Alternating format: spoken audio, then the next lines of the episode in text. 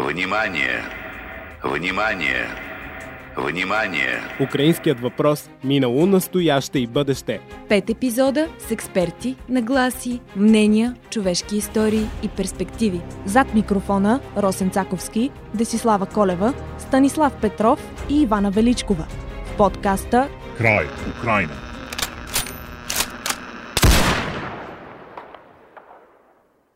Вие сте с подкаста Край Украина. Днес зад микрофона отново съм аз, Росен Цаковски и колегата Десислава Колева. Фокусът на днешното издание ще бъде бежанската криза и нейните измерения в пределите на България.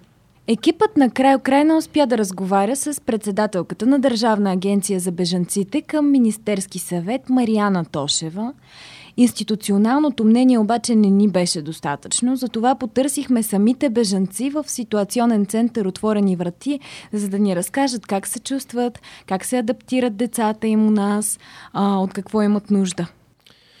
Точно така. А, не се спряхме до там. Потърсихме мнението и на неправителствения сектор. Свързахме се с госпожа Райна Манджукова, която е председател на управителния съвет на Центъра за безарабски българи в България. А, всъщност тя ни даде отговори на въпроси, свързани с българите от Украина и техните нужди тук. Опитахме се да представим позицията на бизнеса в създалата се ситуация, но нашите усилия, ови, не се овенчаха с успех. За нас беше важно да засегнем тази тема, защото съвсем скоро на 31 май се очаква бежанците да напуснат хотелите. Очаква се те да се справят само, самостоятелно. Очаква се а, те да открият а, работа, да заплащат квартири или да бъдат настанени в почивни станции. Какво ще се случи с тях вълнува нашия екип, но менеджерите на 6 хотелски вериги отказаха коментар пред нашия екип. Първоначално бяха добре настроени към нашия екип. Съгласиха се на разговор, но с една оговорка да представим нашите въпроси предварително, което според нас не е добра практика. Всички отказаха, започнаха с едни обяснения от типа, но ние в момента сме много заети и няма да може да отговорим на вашите въпроси, а, може би на един по-късен етап, което наведе а, нас екипа на край Украина на мисълта, че а, може би има забранени теми, може би не е добре да се говори за определени неща, въпреки че въпросите ни не бяха дискредитиращи. Ние искахме да разберем кога се очаква бежанците да напуснат хотелските бази, а, ще започне ли а, туристическият сезон нормално, ще останат ли част от бежанците в базите на хотелите, а, заплащайки редовните такси за хотелските стаи, каквито ще заплащат и туристите. А, в общи линии пречат или помагат те на бизнеса на този етап – а, но явно въпросите ни бяха неудобни. Липсата на коментар отново е отговор. Колегата Росен Цаковски обаче успя да присъства на една дискусия, именувана Спасение украинските бежанци. А, в факултета по журналистика и масова комуникация се проведе въпросното събитие и понеже с Росен сме заедно днес в студиото, имаме възможност да обсъдим това събитие. И Росен, имам един такъв въпрос. Кой организира това събитие? Събитието всъщност бе организирано както от факултета по журналистика и масова комуникация, така и от представители на Българската национална телевизия и предаването България от край до край. Те са направили една серия от филми, в които представят спасението, като един от филмите засяга темата за беженската вълна от Украина и ситуацията в центъра за настаняване в град Варна. А кои бяха другите гости на това събитие? Изключая БНТ, организаторите от факултета. Гости на събитието бяха а, министъра на иновациите, господин Даниел Лорер, както и Мариана Тошева, председател на Държавната агенция за бежанците, като те говориха за, за проблема с беженската вълна в България и за ситуацията в момента, както и ни позволиха да зададем някои въпроси. Значи именно там ти успя да а, си оговориш разговор с а, Мариана Тошева, представителката на Държавна агенция за бежанците.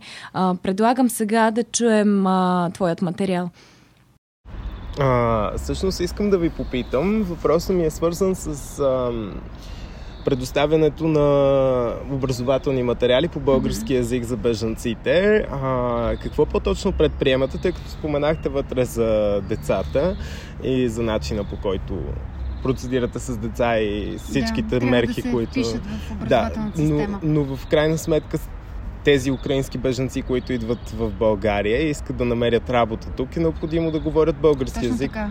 Да, как, как успявате да смогнете на цялото нещо и какво се предприема? Не, всъщност Държавна агенция за бежанците, тя не се занимава конкретно с този въпрос. Ние към момента осигуряваме курсове по български язик за хората, които бягат от конфликти в Афганистан, Сирия, Ирак.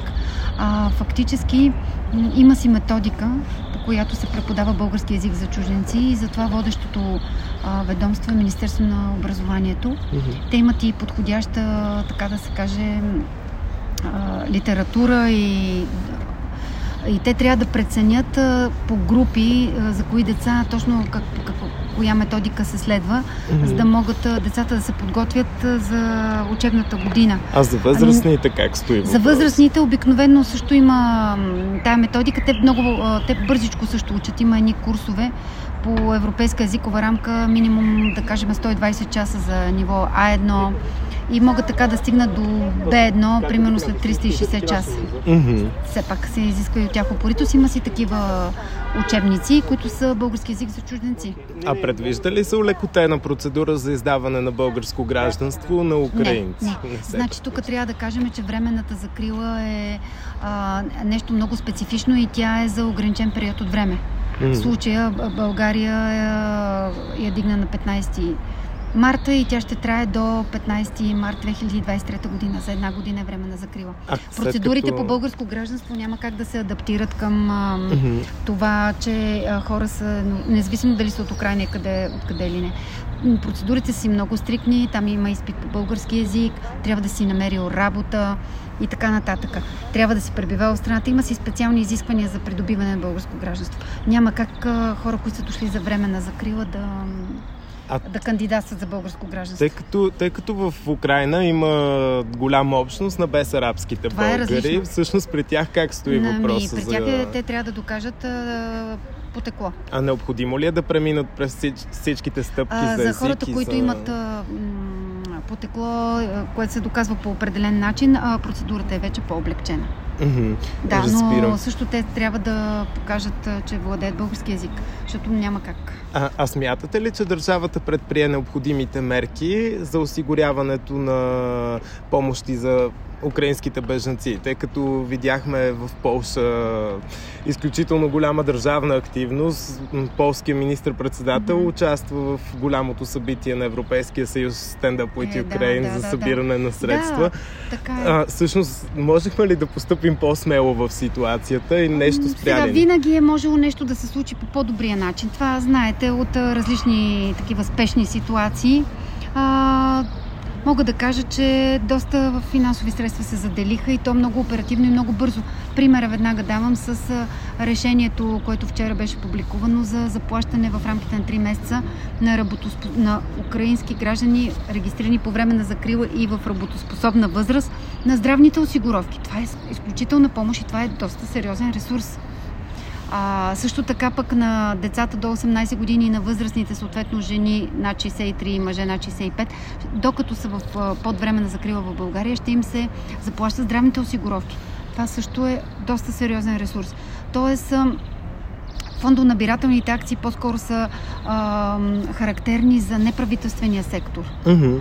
А, или нали, дарения и така нататък могат да направят а, благодетели от ранга на фирми или концерти и така нататък.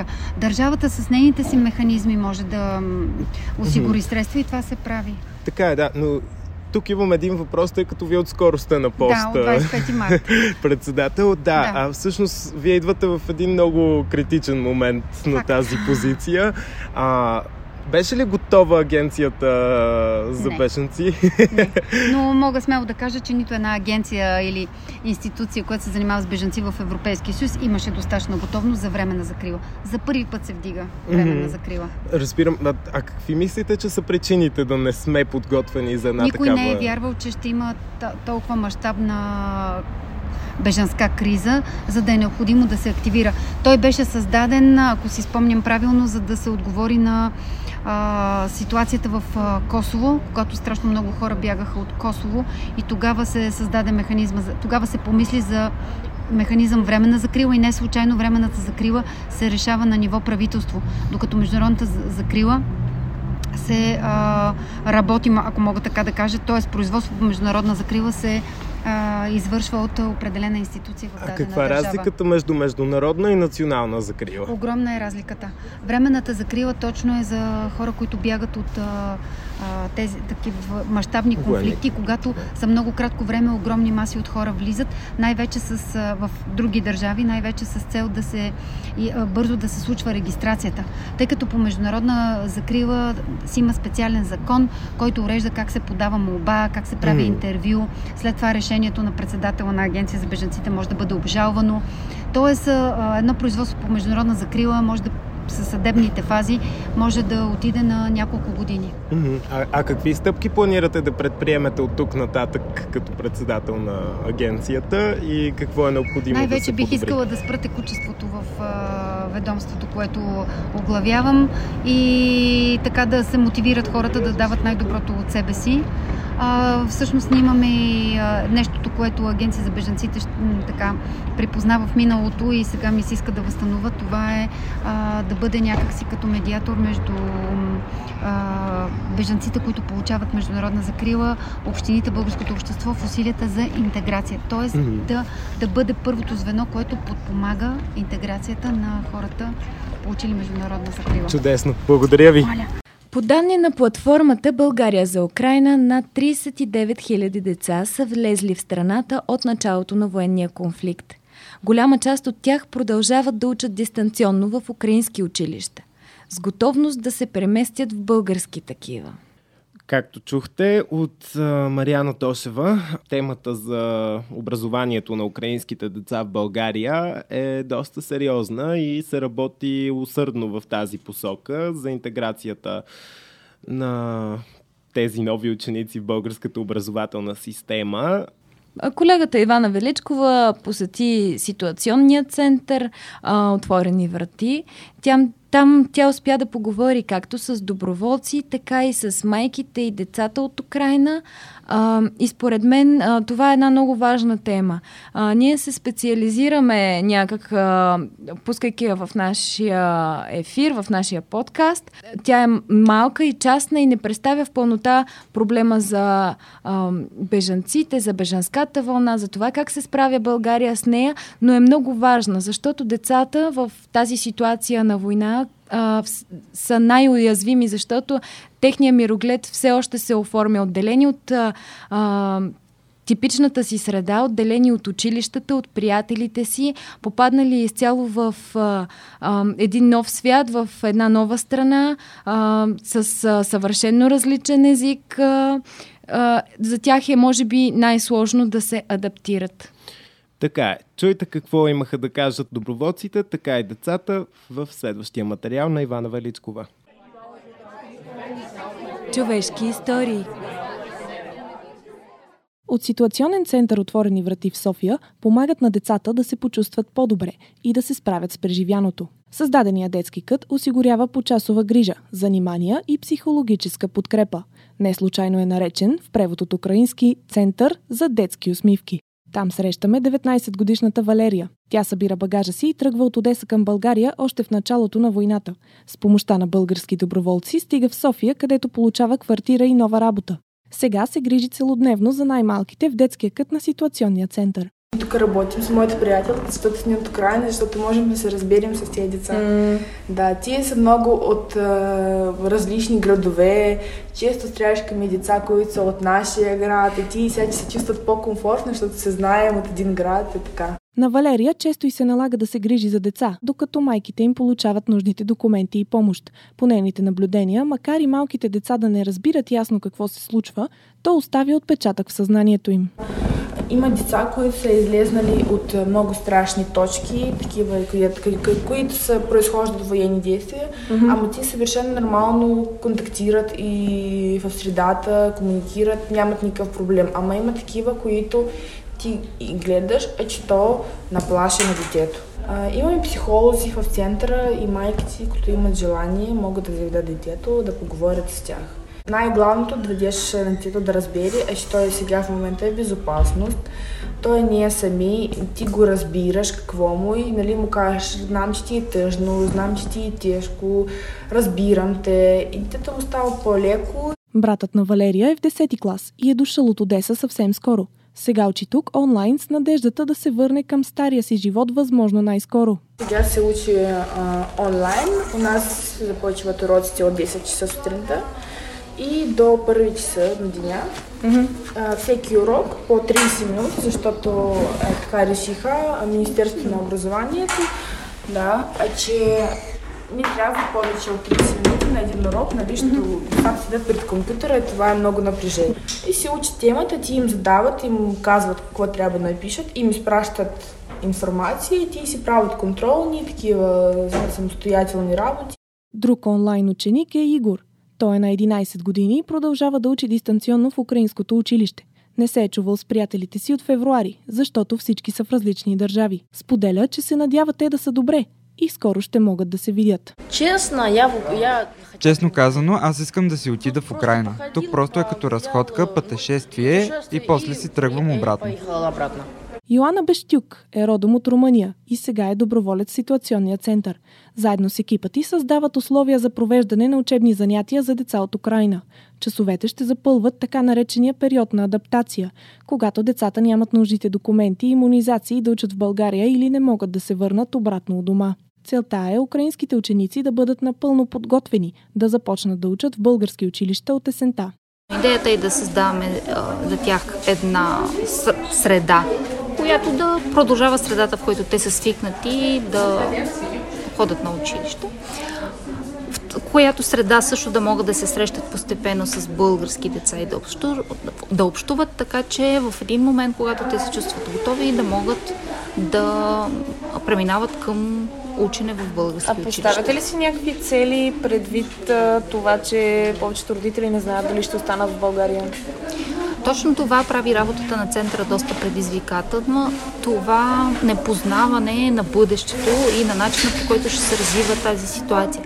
Затова би ни било от много голяма помощ а, създаването на един think tank от анализатори, политолози, специалисти, хора, които биха могли да ни помагат да създадем една прогноза как биха били най-вероятните сценари за развитие за тази ситуация.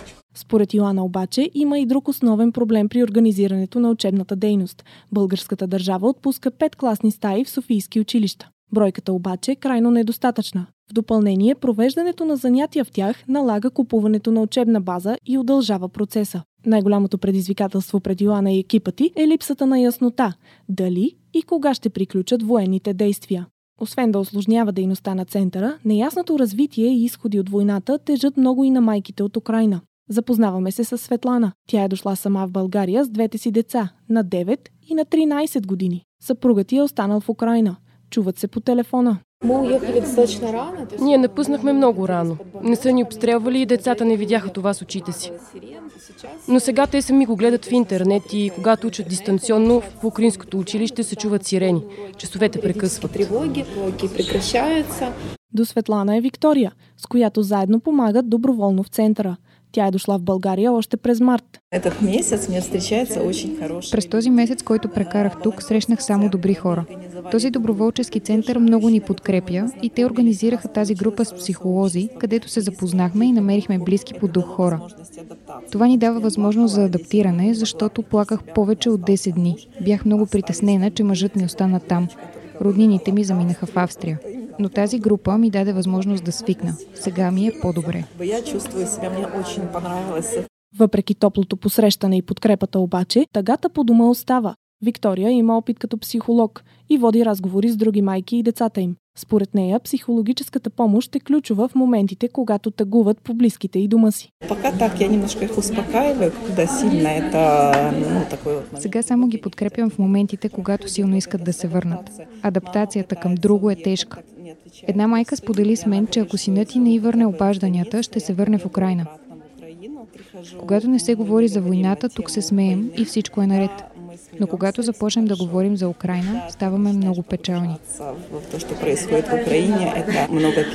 На ден в центъра продължават да пристигат десетки майки от Украина, повечето с по две или три деца.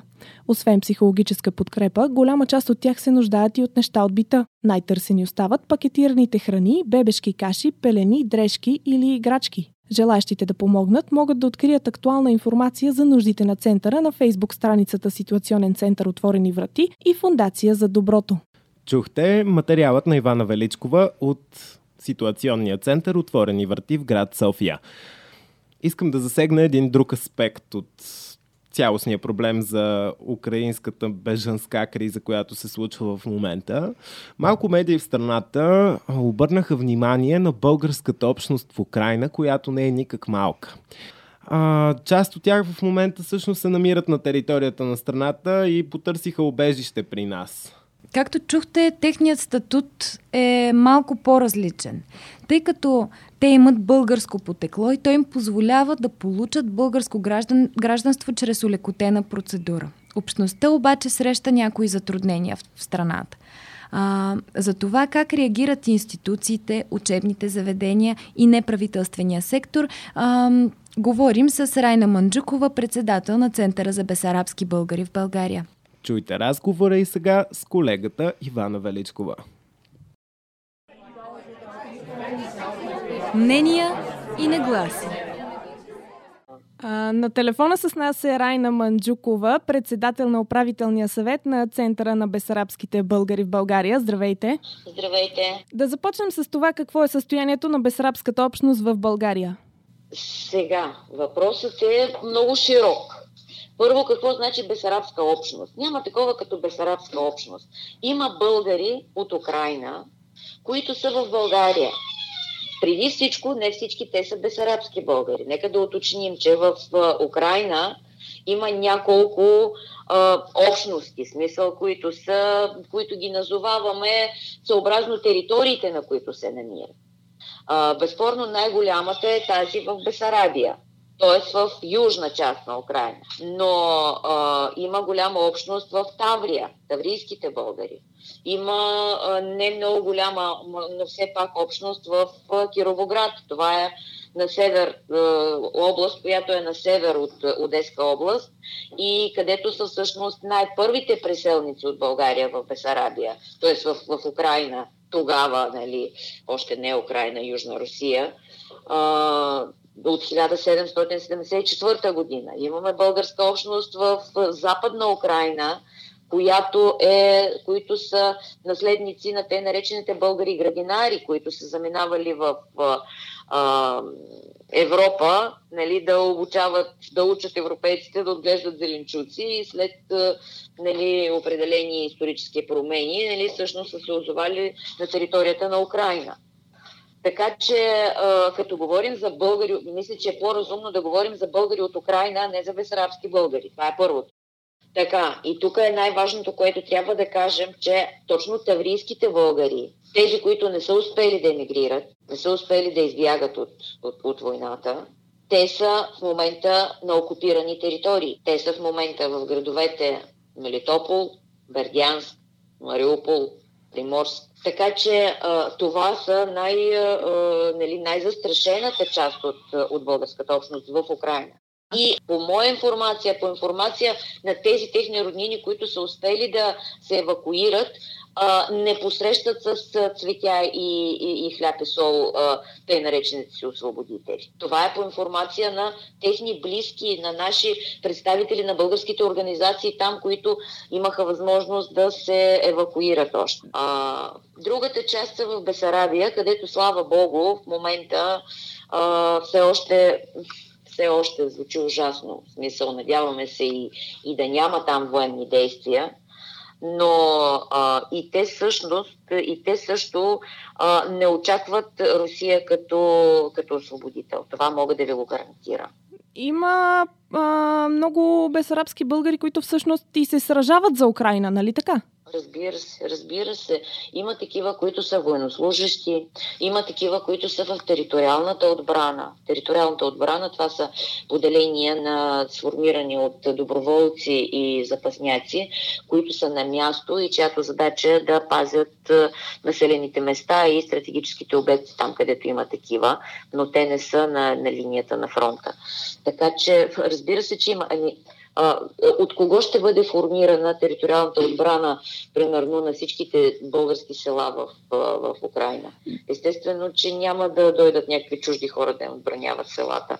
Центъра всъщност посрещате техните майки, съпруги и много Не, често. И в центъра, да, благодаря ви за въпроса, но тук искам много дебело да подчертая, че ние в центъра посрещаме всички, които бягат от Украина не само българите. Да, ние сме център на весарабските българи в България, но при тази ситуация ние не можем да делим а, хората на а, българи и не българи. Всички те имат нужда от помощ, всички те имат нужда от съдействие, така че ние приемаме и помагаме на абсолютно всички. А като бройката на хората, които пристигат, нараства, всъщност нарастват и нуждите. Вие имате ли краткосрочен и дългосрочен план? А, това е много хубав въпрос. А, в контекста на всъщност основната тема на, на разговора е българите. А, проблемът е, и този проблем а, все още не е решен от а, нашата държава, по-точно от граничните ни служби. Значи ние редовно получаваме, казвам, като казвам ние, имам предвид, че Центъра на безрадите българи в България, наред с много други неправителствени организации, сме а, част от а, към щаба, на, който е към вице-премьер Калина Константинова. И всеки петък се събираме, за да обсъждаме нали, какви проблеми има още, а, с какво ние може да бъдем полезни, какво да поставим на, нали, пред държавата за решаване. Да, всеки петък ние получаваме информация нали, от, а, получена от гранична полиция за броя на а, бежанците, които са влезли в България. Огромният проблем обаче е, че а, няма как и няма, нямаме никаква представа а, колко от тези хора, които са избягали от Украина, всъщност имат българско гражданство. Да не говорим за това колко са българи. Това няма как да се разбере, защото дали никъде не се иска информация за националността на хората. Тоест. Но дори и това колко с български паспорти няма представа, защото те, влизайки с българските паспорти, те автоматично не се броят за бежанци. Разбирате ли? А осигурява ли достатъчно помощ българската държава в тази ситуация? А, точно това е хубавото, че всъщност след като този въпрос го поставяхме многократно на заседанието на щаба, бе прието едно допълнение към постановлението, което регламентира нали, мерките по временната закрила и бе прието едно допълнително допълнение към това постановление, в което се а, казва, че лицата, които са влезли с български паспорти, т.е де-факто граждани на България, но постоянно живеят в Украина и са влезли в страната след 24 февруари, също имат право да ползват всичко, което дава статута на временна закрила. Mm-hmm. Така че това е добре. Да. На финала, като заговорихме за временна закрила, на 31 май предстои а, голяма част от беженците да... А, значи с това се занимава държавата. Нали, а, ние не се занимаваме с настаняване. Ние в първите дни на войната го правихме, защото започнаха да ни се обаждат хора, които настаняваха имаха желание да приютят хората в, в домовете си и ние го правихме. А Но сега имате ли готовност така, да им помогнете? Не, нямаме готовност, защото не разполагаме с жилища. Тези хора, които ние сме настанили у хора, те там си живеят. Нямаме до сега някой, който да е казал, ами извинете, аз повече не мога да ги гледам тези хора в нас, смисъл да ги приютявам, намерете им друго жилище. Това категорично ви казвам, че нямаме такива. Над 100 семейства сме настанили, семейства казвам, и до сега, и това е огромна благодарност на тези хора. Но а, искам друго да говорим. А, в България има, а, ще ви излъжа, не знам каква е точната цифра, а, но младежите, хората от Националното представителство на студентските съвети го знаят, студенти от Украина, които учат в България първи, втори, трети, четвърти курс, нали, от първи до които са по постановление номер 103. И още в самото начало на войната, пред мен е писмото, с което Националното представителство на студентските съвети се обърна към ректорите на висшите училища в България, в които учат бесарабски българи. Да. И в това писмо има няколко точки, като няколко, като казвам, 12 точки, които Националните студентски съвет, Националното представителство предлага да бъдат приети от вузовете като облегчение на ситуацията, нали, облегчаване на ситуацията на тези студенти. Една от тези точки, всъщност, това е да бъдат освободени от найем. И искам да ви кажа, че до сега поне един вуз има, и много държа това да прозвучи, защото сме се обръщали вече няколко пъти и националното представителство, и ние, но от университета за архитектура, геодезия, там какво беше, ОАСГ, продължават да искат от студентите найем. И децата звънят всеки ден, ми звънят и всеки ден питат, ама те продължават да искат найем, ама те продължават да казват, че нямат заповед от ректора. И дори да имат заповед, то ще влезе в сила от следващия месец. Пловдивския университет, за да бъде а, редовен нали, в от документална гледна точка, е направил найема един лев. Благодаря ви много за този разговор. Бяхте изчерпателна. Това беше госпожа Райна Манджукова, председател на Центъра за бесарабски българи в България пред колегата Ивана Величкова. Този разговор нашето трето издание на подкаста Край Украина среща своя край. Очаквайте още интересни теми в следващите броеве на Край Украина. Не забравяйте да ни последвате във Facebook страницата ни Край Украина и в Instagram страницата ни ku.podcast.